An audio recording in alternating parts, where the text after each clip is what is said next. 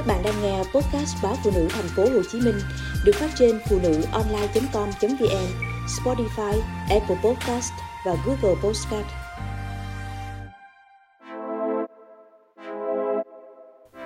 Thuốc duỗi tóc có liên hệ đến nguy cơ ung thư tử cung. Phụ nữ sử dụng thuốc duỗi tóc thường xuyên có nguy cơ mắc ung thư tử cung cao hơn những phụ nữ chưa bao giờ sử dụng sản phẩm này. Theo báo cáo trên tạp chí của Viện Ung thư Quốc gia Mỹ, những phụ nữ sử dụng thuốc duỗi tóc thường xuyên có nguy cơ mắc ung thư tử cung cao hơn những phụ nữ chưa bao giờ sử dụng sản phẩm này. Tuy nghiên cứu không thiết lập mối quan hệ nhân quả giữa duỗi tóc và ung thư tử cung, chúng có thể có mối liên hệ chưa được xác định, sử dụng dữ liệu từ một nghiên cứu quốc gia với gần 34.000 phụ nữ tại Mỹ trong hơn một thập kỷ. Mô hình phân tích chỉ ra rằng, đối với những phụ nữ chưa bao giờ duỗi tóc, nguy cơ phát triển ung thư tử cung ở tuổi 70 là 1,64%, trong khi nguy cơ ở những người sử dụng thuốc duỗi tóc thường xuyên hơn 4 lần trên năm đã tăng hơn gấp đôi, đạt 4,05%.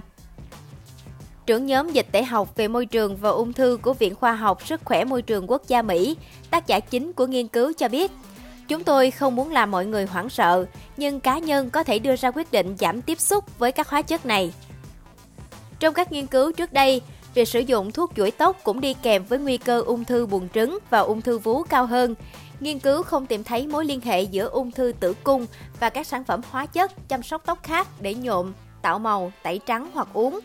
Các nhà nghiên cứu cũng không thu thập thông tin về nhãn hiệu hoặc thành phần trong các sản phẩm tóc mà những người tham gia nghiên cứu sử dụng. Dù vậy, họ lưu ý trong báo cáo rằng một số hóa chất thường được tìm thấy trong thuốc duỗi tóc, chẳng hạn như paraben, bisphenol A, kim loại, có thể đóng vai trò trong việc tăng nguy cơ ung thư tử cung, cũng như gây rối loạn nội tiết. Tiếp xúc với hóa chất từ các sản phẩm chăm sóc tóc như thuốc chuỗi tóc có thể đáng lo ngại hơn các sản phẩm chăm sóc cá nhân khác vì khả năng tăng hấp thụ qua da đầu, đặc biệt là khi máy ép tóc gây bỏng và tổn thương.